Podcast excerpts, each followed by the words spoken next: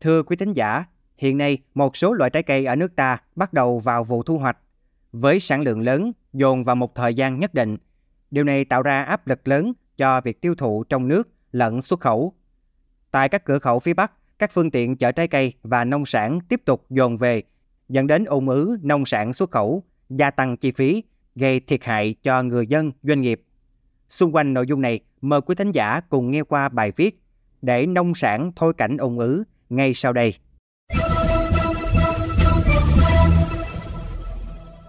Hiện miền Bắc đang vào cao điểm thu hoạch vải thiều. Trong khi đó, các tỉnh phía Nam cũng đang thu hoạch rộ sầu riêng, mít, thanh long. Tuy nhiên, lâu nay, thị trường truyền thống cho nhiều loại nông sản vẫn là Trung Quốc. Vì thế, với số lượng lớn nông sản, trong đó có trái cây đến vụ thu hoạch rộ, nên những ngày qua, số lượng xe chở hàng xuất khẩu đã tăng đột biến tại các cửa khẩu phía Bắc. Toàn tỉnh Tiền Giang hiện có gần 15.000 hecta canh tác cây mít. Diện tích này chỉ đứng sau cây sầu riêng. Trong đó, huyện Cái Bè chiếm hơn 50% diện tích. Ở thời điểm này, trái mít Thái siêu sớm loại 1 ở địa phương có giá dưới 11.000 đồng một ký, loại 2 giá từ 7.000 đến 8.000 đồng một ký, loại 3 từ 3.000 đến 5.000 đồng một ký. Giá mít giảm, thị trường tiêu thụ chậm, dẫn đến tình trạng thương lái mạnh tay kén chọn, ép giá nhà vườn. Tương tự, giá sầu riêng tại các tỉnh đồng bằng sông Cửu Long đều hạ nhiệt so với giữa tháng 3. Giá sầu riêng ri 6 được nông dân bán xô cho thương lái và các vựa thu mua trái cây ở mức 55.000 đến 57.000 đồng một ký. Giá trái sầu riêng mỏn thon giống Thái Lan được bán xô ở mức trên dưới 75.000 đồng một ký. Tuy giá bán hiện nay chưa thật thấp, nhưng vẫn tiềm ẩn rủi ro bởi diện tích sầu riêng thời gian qua đã tăng mạnh.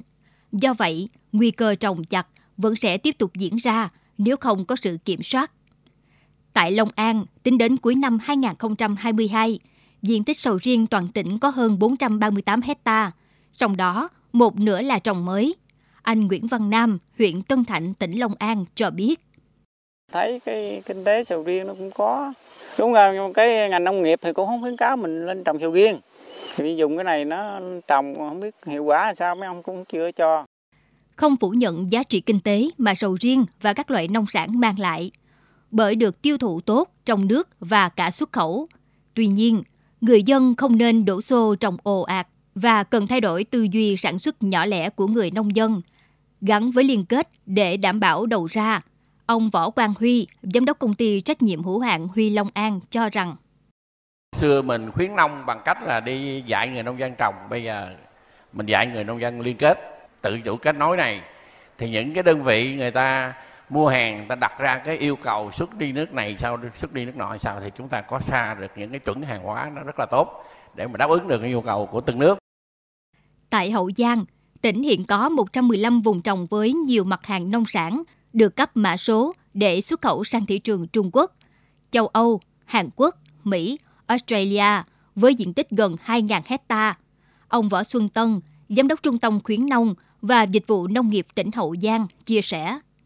Hiện nay thì trong sản xuất thì ờ, cái nhu cầu của thị trường thì ờ, để xuất khẩu thì cái ờ, đưa ra nhiều tiêu chuẩn của các nước nhập khẩu thì nó ngày càng khắc khe nhất là họ đưa ra những cái tiêu chuẩn, đặc biệt là những cái tiêu chuẩn về làm sao sản phẩm sản xuất ra phải đảm bảo những cái tiêu chuẩn hàng rào kỹ thuật như tiêu chuẩn Global Gap hay là các những cái tiêu chuẩn về hữu cơ, theo những cái tiêu chuẩn mà theo nhu cầu thị trường của cái nước đó do đó thì cái việc sản xuất làm sao bà con phải ờ, gắn với cái doanh nghiệp để làm sao sản xuất cái sản phẩm ra thì ờ, đạt theo cái tiêu chuẩn đáp ứng với nhu cầu xuất khẩu.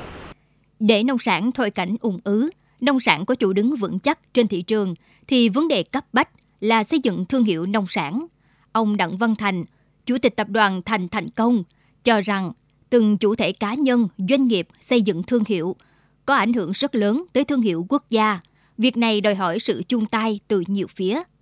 Đòi hỏi cũng phải có trách nhiệm từ uh, doanh nhân, rồi từ doanh nông và cái sự uh, hỗ trợ của nhà nước về vấn đề các cái hiệp định thương mại song phương và đa phương.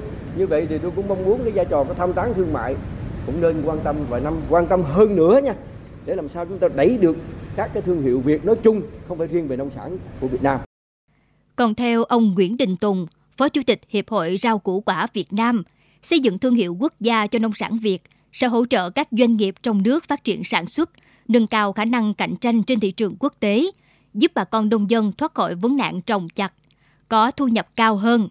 Từ đó, tiến tới một nền kinh tế nông nghiệp giá trị cao thay vì sản xuất nông nghiệp và buôn chuyến như hiện nay.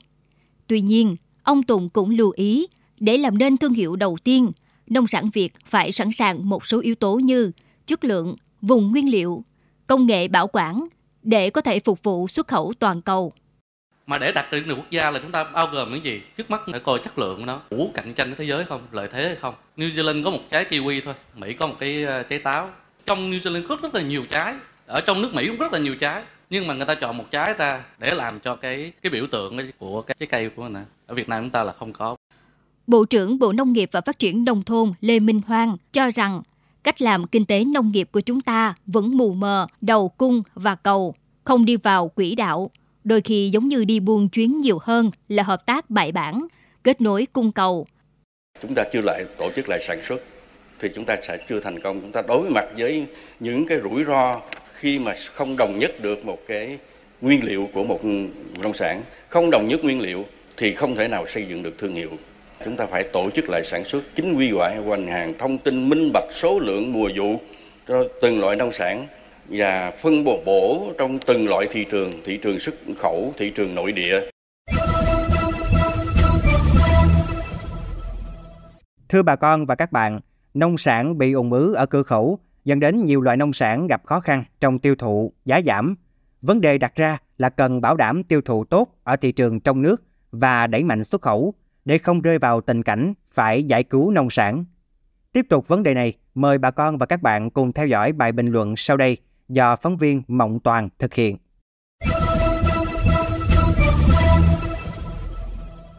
Những năm gần đây, câu chuyện ủng ứ hàng xuất khẩu, nhất là nông hải sản ở các cửa khẩu biên giới phía Bắc đã thành thông lệ đến hẹn lại lên. Người dân, thương lái cứ bị lặp lại một vòng lẫn quẩn. Nông sản đặc điểm mang tính thời vụ cao, khi vào vụ lượng hàng hóa tăng đột biến. Cách làm kinh tế nông nghiệp vẫn mù mờ, đầu cung và cầu. Chưa có tư duy kinh tế. Việc tìm kiếm các thị trường còn hạn chế. Do vậy, có sự vênh nhau giữa sản xuất và thị trường. Điều này dẫn tới nền kinh tế nông nghiệp đánh cược vào sự may rủi của thị trường. Vì vậy, rất cần có giải pháp căn cơ từ gốc, làm chủ được câu chuyện thị trường, hạn chế thấp nhất rủi ro. Và trọng tâm là phải tổ chức lại ngành hàng, tổ chức lại từ khâu sản xuất đến thị trường thông qua hệ thống hạ tầng logistics. Việc thực hiện các giải pháp này phải kiên trì. Đồng thời, hơn lúc nào hết, nông sản phải tự nâng tầm và đa dạng hóa các thị trường xuất khẩu, tránh rủi ro phụ thuộc. Mới đây, Thủ tướng Chính phủ Phạm Minh Chính đã ký ban hành công điện số 492 ngày 31 tháng 5 năm 2023 về việc chủ động triển khai các biện pháp cấp bách nhằm giảm ủng ứ và thúc đẩy xuất khẩu nông sản tại các cửa khẩu biên giới phía Bắc. Trong đó, việc trước mắt là các cơ quan chức năng, chính quyền địa phương nơi có cửa khẩu biên giới cần khẩn trương khắc phục những tồn tại, hạn chế về thời gian, làm thủ tục thông quan, nâng cao năng lực thông quan hàng hóa xuất khẩu cần ra soát các quy định về xuất nhập khẩu nông sản, chủ động phối hợp chặt chẽ với cơ quan chức năng của nước nhập khẩu để tạo điều kiện thuận lợi, đơn giản hóa thủ tục, tăng thời gian cho thông quan và hiệu suất thông quan, không để tái diễn tình trạng nông sản bị ùn ứ tại cửa khẩu trong điều kiện nắng nóng dễ bị hư hỏng. Đồng thời, thông báo kịp thời, thường xuyên đến các địa phương, cơ quan, doanh nghiệp trên cả nước về tình hình lưu thông, xuất khẩu nông sản tại cửa khẩu, để kịp thời điều chỉnh việc vận chuyển hàng hóa, giảm thiểu thiệt hại cho người dân và doanh nghiệp.